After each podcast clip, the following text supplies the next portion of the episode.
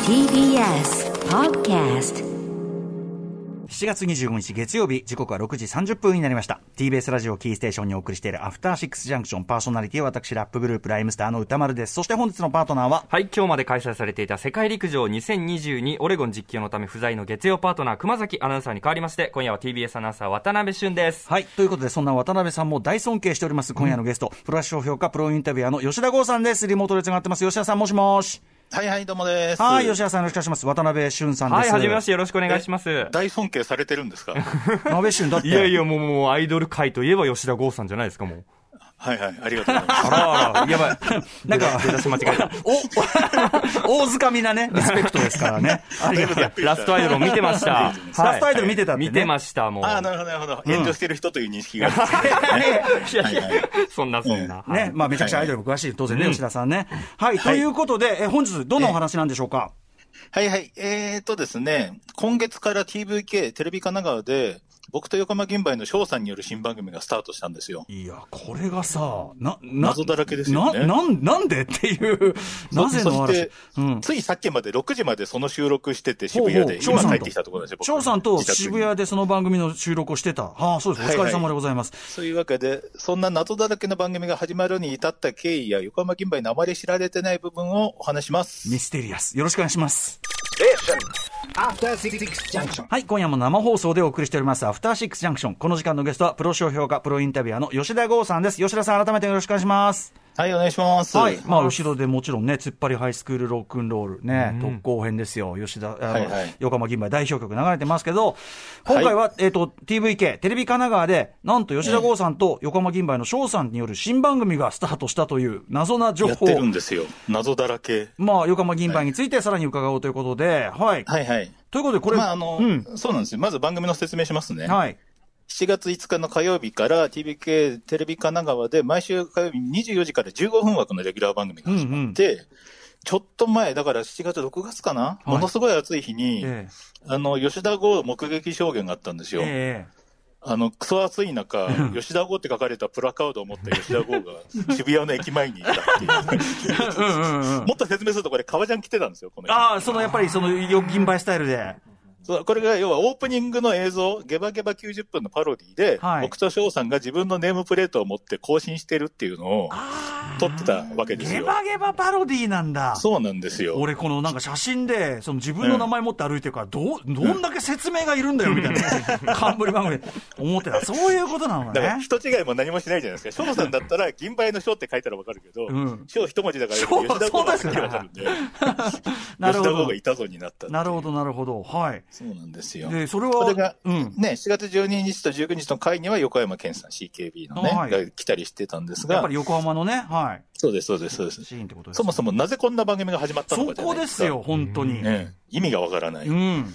これがちょっと前に僕、銀杯の翔さんインタビューしたんですよ。はい。で、その時の裏テーマが、うん。あの、銀杯解散後の翔さんがバラエティタレントとしてものすごい適性があったと思ってて、へーあの、上海ベニクジラ団が行くっていう、これが、えっと、ネルトンベニクジラ団の前の番組ですね。あベーニクジラ。団シリーズの。ベニクジラ団って何なんだってね、思ってたけど、そういうことなんだそう。ですうんうんうん。これは、宇頂天の曲名からね、来てるような、なるほどだからその由来も何も分かんなくなってたんですけど、うんうんその時の翔さんとか、はいえっと、TBS で言えば、土曜深夜族とんがり編とか、平成名物テレビとんがり編、これも要するに、平成名物テレビ、これの一部がイカ天だったんですよね。ああ、なるほど。後にじゃあ、そのそううんうんうん。その二部が、その翔さんとムーンドックスのイクラちゃんのデタラメな番組で、はい。いくらさんも当時すごい出てましたもんね。そうです、ん要は伝説の番組のニアピンで活動していた時の翔さんの、なんだろうな、トークスキルというか、そういうものがすごかったと思ってて、へえ。それを絶賛したんですよ、インタビューの時に。うんうんそれで本人はあんまり自信がなかったみたいうんで、はいはい。い、や、むちゃくちゃ良かったですよっていろいろ話してたら、えインタビュー途中からなんかだんだんスイッチが入ってきてえ、ええ。あれ、俺そんな良かったのかなってなって、 俺、才能あるのかな俺そうか、よかったのか、みたいな。そうそううんうんあんまり自分だから振り返ることないからさ、うんうん本当にまだできるかなって始まって、うんうんうんうん。当然こっちも乗っかるじゃないですか。いけると思いますよっえてえ言って。ええええ。そしたら、60過ぎてもできるかなじゃあ、ジョニーに行って番組一本作ろうかなって、これ説明がいりますけど、ええジョニーさんというのは銀杯のギタリストで、はい。銀杯辞めた後にキングレコードの偉い人になって、うんうん。でベルウッドレコードの代表にまでなったええ人なんですよ。うんうん。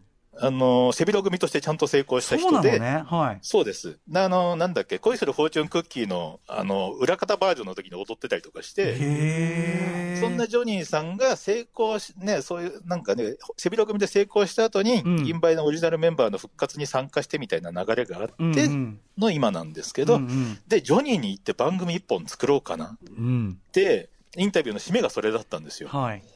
そで、その時言ってたのが、そうか、バラエティ番組やってゴーくん呼べばいいんだなって言ってて、うんうんうん。で、あで、僕も乗っかってゲストとしては全然いつでも呼んでくださいよ。ゲストとしては。 そう。で、よくあるその場だけだかの、ばうんその場だ場だけの話かと思ったら、え本当にジョニーさんが予算を確保して、え。うん。 TVK の15分枠ながらレギュラー番組作ることが決定。それでさしかもゲストじゃなくパートナーっていう。番組、番組やろうかなってできちゃう翔さんもすごいしね。すごいですよ。あとやっぱ吉田剛さんのそういうみ、そういう時の見込まれぶり、 時々あ巻きる込。まれる能力がね、うそうんいう。時々あるさ、見込まれすぎる時のはいやつ ね。うん。えー、でもまあ相方としてじゃあ吉田さん、まあある種ね、回しを吉田さんがやってみたいなことなんですかね、じゃあね。そう、ただ、なんだっけな、翔さんとしては、うん。俺はあの理想としてはタモリクラブのタモさんで、ああ。基本はだからね、そのガタルカナルタカさんとかがタモリクラブで回すみたいな感じで、 いつの時代やっても らううんうん。みたいな認識だったらしいんですけはいど、はいはいやっぱ翔さん、スイッチが入ってて、うんうん、そうか。ガンガン自分で回すんですうよ。んうんうん。そうかしゃ、もともと喋れる人だから、そりゃ。うん。そうです、そうです。で、たまに僕が補足する感じでやってますけど、ああ、なるほど。はいはい街ロケものっていうのはね、なんでえ、街えロまケも街ロケじゃないです。街ロケは街ロケじゃないんだこ。あ、オープニンれグだけオープかニン。グムービーのだけですね。はいはい。え、で基本的にはトークですうんあ、そうか。で、うんゲストをお迎えしゲてストを招い。たあ、そうなんだ。そうです、そうです。昭和話をしていく感じでってうんうんいう。まだでも始まったばっかっすよね。始まったばっかりです。うんまだ横山健さん会と、あの、第0回の僕と、あの、翔さんの会だけ流れた感じですね。どうですかやってみて、吉田さん。えーっと、だから、こういう機会じゃないと聞けないことっていうのがいろいろあって、僕の、実はだからなんだっけね、横浜銀杯伝説の検証みたいなものも僕のライフワークの一つなんですよ。横浜銀杯伝説。そうなんですよ。う横浜銀杯って僕の中では、はいなんだろう、まあ、あのーほ本人たちにも言ったんですけど、うん日本のロック誌では全く評価されてない人たち。まあちょっとこう、ギミうんね、あの、コミック的なね、感じがしますもんね。うん。プラスだから芸能、芸能誌とかに、なんだっけ、社会風俗みたいな、うんうん。なノリで言うと、要は、積み木崩しとかなめ猫と同じジャンルっていうか、確かに、そういう、うんうん、時代感のこうね、そう確かに。うん。当時の突っ張り文化を作った人ではあるけれども、はい音楽的に語られないち。ょっとパロディでもーみたいなね、感じも。そうです、そうです。うんただ、それもなんだっけな、パンク的な視点で見たら、ものすごい、なんかラモーンズ的というか、革ジャンを着て、うんうんスリーコードのシンプルなロックンロールしかやらないっていう、はいはいはい。みたいな再評価を僕が勝手に20年ぐらい前から始めて、うん。で、いろんな関係者の証言とかいろんな本とか読んでいくうちに、はい。興味深いんですよ。やうっんうぱん事務所から不思議で、はい。あの、ゴリゴリの芸能事務所なんですよね。うんうんうん入ったところうが、ん豊かプロっていう、はい。あの、三河健一さんをスカウトした人が、はい。ジャニーズ事務所に憧れて作った事務所で、ええで、あの、アイドルバンド、ベイシティローラーズみたいはな、いアはいイドルバンドの事務所だったんですよ。ああ、当時ね、これちょっとベイシティローラーズっていう、あの、ロックバンドなんだけど、完全にアイドルとして、こう。完全アイドルですね、はいうんそれの日本版みたいなものを次々と作っていたところで、はい。はあはあはそこになぜか潜り込んでできたのが横浜銀杯だから、あ。うんうん。実は田代正史さんとはかい、同世代の不良バンドは、はい。結構だから、なんだっけな、敵視してたっていうか、へえ。あいつらだってあのなんかね、アイドルバンドのどこだろうみたいな、うんうんうん。大学行ってんだろあいつらみたいな感じで、なるほど。作られたもんだっていう。うん。ただギミックな、だからどこまでがギミックでどこまでがリアルかみたいなものの調査を僕はずっとしてるんですほうよ。ほうほうほそれが面白くて、実はだから、この、この先のゲストで、後の TM ネットワーク、TM ネットワークの杵直人さんうんが、銀杯、初期銀杯う。うん。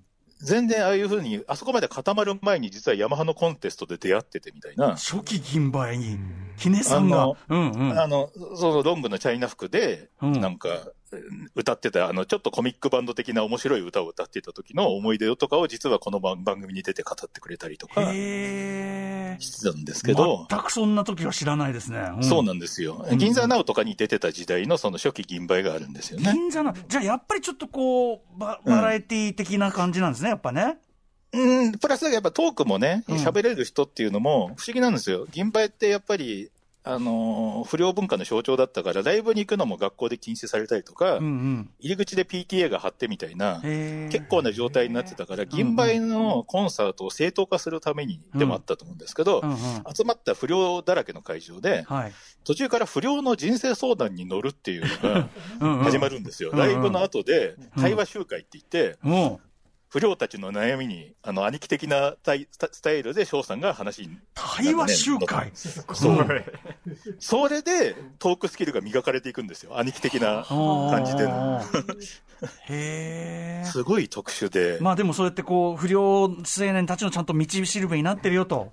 そうです、そうです。んんで、言うと、で、銀杯一家って、後にね、島大輔とか、グリースとか、うん岩井さゆりさんとか、そうですよ。そう、いそうそうたる人それたちこがそ、集まるんですけジど、ャニーズ的なじゃないけど、一そ大うなんです確かにね。そういや、そそうれだね。なんですよ。ああこれもジャニーさんと同じようなやり方でそりゃそうやだってた。そりゃそうだ。そうか、そうか。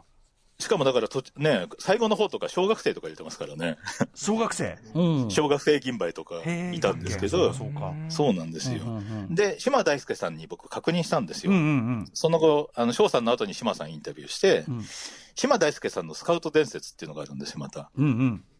島さんが、銀杯のデビューコンサート、はいデビューっていうか、まあ、その初期の銀杯じゃなくて、ちゃんとした横浜銀杯になって、 はい。最初にちゃんとしたホールでコンサートするときに、島大輔がそこのトイレでタバコを吸ってい たら、隠れてう、ん。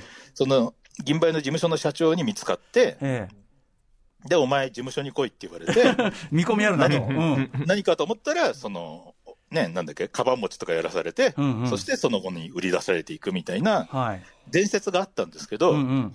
なんだろう、これどこまで本当なのかなと思っ確て。かに確かに。うんうん。そう。そしたら、あの、僕資料を集めたら、いろんな資料でディテールが全部違うんですよ。ほうほうほう。あ怪しいな。うん。怪しうんい。で、本人に確認取ったら、はい。こういうことがあったのは事実だけど、もっとひどかったんですよ、現実は。え、あタバコ吸ってたぐらいじゃなかった。あのーなんだっけな、いあのーたまり場になってたゲームセンターがあって、えそこの店員が、まあもちろん不良でえ。、うん。チケットをなんか150枚頼渡されて、これさばけみたいな感じで、あで、学校の悪い連中とかにそのチケットさばいて、ーうん。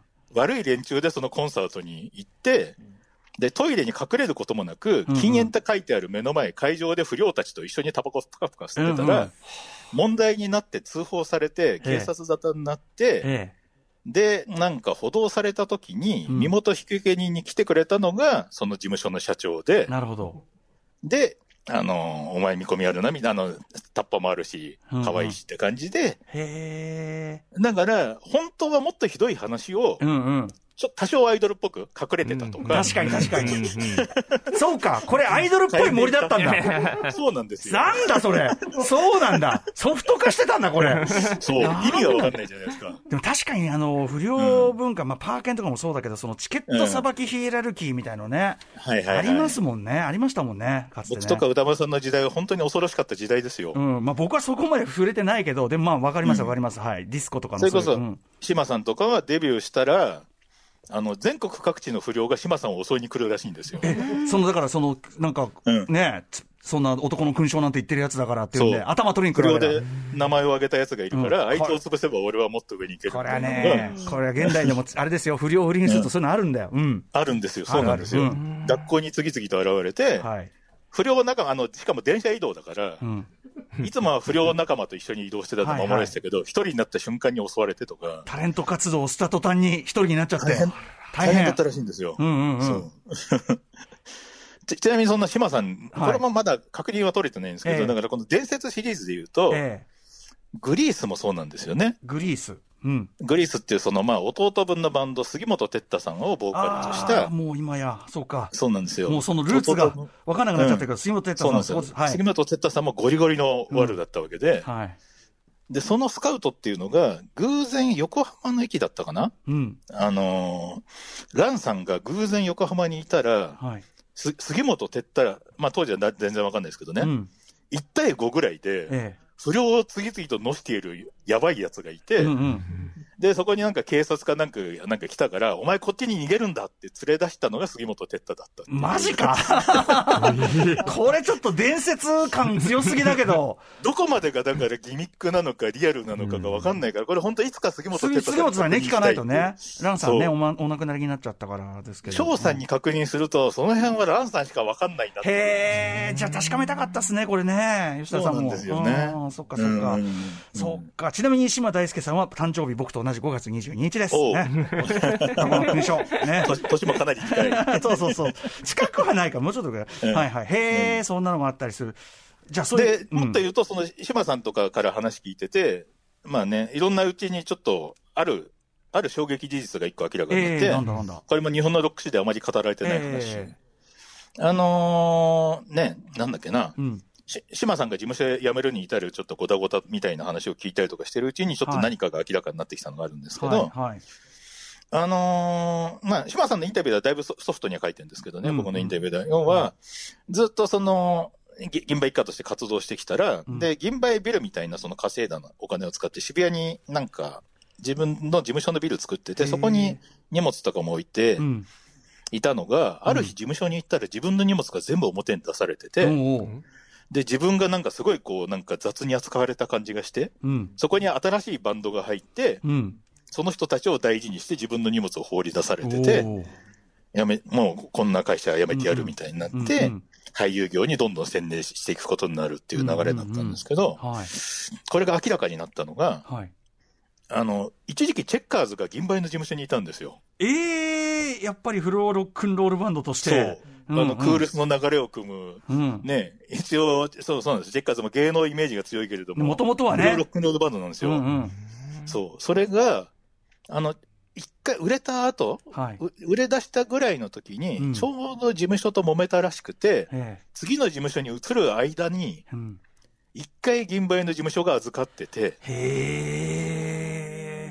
という、ほぼ日本のロック史で語ら れない。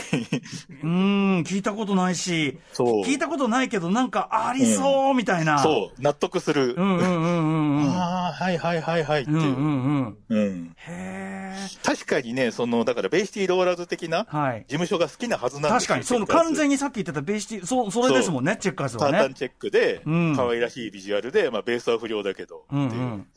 へ事え務所の社長気に入るはずなんですよ。てか、ある意う味、んその、ベイシティローラーズ的な、あの、あれうを、んその、ジャニーズ的なシステムでやるっていうのを、実現されてたわけですね、一時期まではね、完全に。その、なんか、あんまりそれも日本のロック史では語られてないですけど、うんうん銀座ナウとかに出るようなバンドをいくつも作ってやってたんですよね、ね。ですよね。うんで、そこからすごい。い人材も輩出してるわけじゃないですか、その杉本さんとか島さんとか。はいはいはいはへえ。い。そうなんですよ。いろんな世界で。うんだからそれぐらい、突っ張り文化、ヤンキーって言ってなかったです突っ張り、突そうっです張り文化って、めちゃくちゃ80年代を、実は真ん中にドスンとる文化だったというか、今だっ、てそれこそ、山口百恵路線だった三原仁子さんが途中で突っ張り路線になるわけじゃないですか、銀杯の曲で。うんうんううんん、確かに。その辺まで、ね、人材運だって意味では、うん、ね、与党の議員までいるわけですかそら。う、与党の議 員、本当ですね。 もう、とんでもないですよ。本当ですよね。あの、ふうん不良がそういう与党的な方向に行くっていうのはもう昔から伝統みたいなのありますけども。ちなみうんに横山銀杯は、だってそれこそ、首相となんか集まるイベントあるじゃないですか、ええ園遊会的なやつ。ええあれに、車庫端で乗り付けて、うんうん。あのー結構当時叩かれましたからね へえ。でもそういうとこに国さ家権力になびくとは、みたいな感じ で。でもそこ、そういうところに誘われるぐらい、やっぱりってことですもんね、当時はね。芸能ど真ん中だったっていんう。あとやっぱりその、いくらさんとかさ、こうよ、うん横浜不良シーンっていうかさ、横浜不良面白い人シーンみたいなうんのも脈々とあるもんな、それは。ありますあります。それこそ、うんまあ、横山健さんももケちンろさん。んそうですけだど。からケンさんのいいねってね、だって元はいくらさん用語ですもんね、きっとね、確か。これ聞いえたなと思ーいままあ、あのしたけど辺の仲の良さも異常ですからね。そうそうそうそ本う。その、うんその系譜で多分伝説辿っててもまたす、すさまじいことあるでしょうしね。ちなみにこのチェッカーズ云々の話は、ええその初回、僕と翔さんの2人だけの放送の時に、ええこの話のトスを上げてうん、翔、さんが話してくれたんですけど、翔、ええさんが微妙にディテールを間違えてたっぽいんですよ。ええあれはチェッカーズが売れる前だなって言ってたせいか、うんうんうんカットになってて、なるほど、なるほど。残も念。ったいないっていう。じゃあ今ここでちょっと、チェッカーズがちょっと売れ出してからの話。そうです、そうです。でも、そそれが正解。すでも、だから我々が知ってるチェッカーズの裏にはその時代があったってことですもんね。うんすげえなどうどうですか、ナベシュンさん、次から出てくる、次から出てくる、いや、でもその突っ張り文化が、うんうん。今逆にちょっと流行ってませんか、また。って僕思ったんです。あの、うん日本日本テレビで、今日から俺はっていう。あはいはい、あそーうまあ、ヤヤンンキキーー漫画、ヤンキーはいはいはいうんうんなんかそのはいはい巡ってる。男の勲章とかね、うんリバイバルして。まあまあまあまあ、確かに、あの、クローズとか、その、ずっあとーはいはい脈々とね、そういうものあったりしますけどね。うん騎士団的な流れとかね。そういうやいつろいろありでますすよよね。いやカルチャーとしてあるなっていう印い象や、が日本で一番太いのはそっちの方なんです、どっちかっていうと。ね。そうなんですよ、うん全国で一番売れるのは不良文化ですからね。そうなんですよ。ヤンキー、ヤンキーに売れないと10万売れ行き止まり。これ昔、今10万売れたらすごいけど、昔言われてました。はいはヤンキーに、ヤンキーに売れないと CD の売り上げ10万が上限っていうふうに言われて、その伝説みたいなはい。さ伝説というか、業界の常識としてですよね言われたりしましそたれからは。もうボーイだろうが x ジャパンだろうが、やっぱちゃんとヤンキーに受け入れられたのが大きかったわけで。そうですね。ヒップホップ文化もやっぱりちゃんとそこと融合していったところが、やっぱりシーンのブレイクするところそうですそうそこをや分っかぱっアイドルもそうですもんね。アイドルも不良が、なんか床服に、なんかね、書くぐらいのが多分、親衛隊になってなんぼですよね。そうそう車そう車に似顔絵描いてなんぼですよ。そうです、そうで す。確かにヘアブラシでね。だから、いイコールラブも次はやっぱそこ に。車にイコーラブボンと。ねえはいん。ということで、ありがとうございます。じゃあはいちょはっと、いまずは、じゃあそのテレビ番組ね、ちょっと見たいです。TVK ぜひでとも、はい。えっと、火曜日あのの、うん。こ公式でアーカイブで、横浜銀杯の YouTube チャンネルに一応残ってはいるので、はい。あの、リアルタイムで見れなくても、TVK 見れない人でも見れるので、ぜひともという感じです。なんか油断ならなそうですね。ポロポロポロポロさ、そういう重大な話がいっぱい出てきそうじゃないですか。あの、キネナオトさんと異常なスイングの仕方をしたうんんですよ、うんうん。実は。そこも意外。キネナオトさんが、うん僕もだから前、小室哲哉さんインタビューした時もスイングしたんですけえど、え小室さんがあの、ゆうやファミリーの使いっ走りみたいな位置だった時代の話をコーラスに聞いたことがあって、知らねえ、そんなあの。の、そう、白龍さんとかのキーボードやってた関係で、力也さんとかにあまーで使われてみたいな。やばいなで、その時期の話のトス上げたら、そう、キネさんが、だから要はニューヨークフェスゆうやさんの、うんうん。あの、あれに小室哲哉が出るときに一人だと怖いからって言って、うんうんキネさんが付き合いで行って、うんうん。つまりだからザ・スターリンとかアナーキーとかのライブ混ざっキてネさんが見てんですよ。あそこで。そうか、そうか、そうか、そうか。 うんえー人間国宝サイドから見た TK シトリもやっぱすごいな、そそうれです、。そうです。めちゃくちゃ面白いです。はい。ありがとうございました、吉田さん。そろはいそろはいお時間近づいてまいりました。吉田さん、はいお知らせことなどあります かえっ、と、この後ロフトプラスワンに出ます。え、今日は何ですか今日はナノモラルっていうあの素晴らしいアイドルグループの、んえっと、ワンマンのなんかアフターイベント、アフターパーティーですね。は忙い。しいな。じゃあ、行ってらっしゃい、吉田さん。はい。はいはいえーまたよろしくお願いします。ありがとうございました。はい、どうもー。ここまでのゲストは吉田剛さんでございました。明日のこの時間はアニメ評論家の藤津亮太さん登場。7月から放送されているおすすめアニメをご紹介いただきます。 After Six Junction.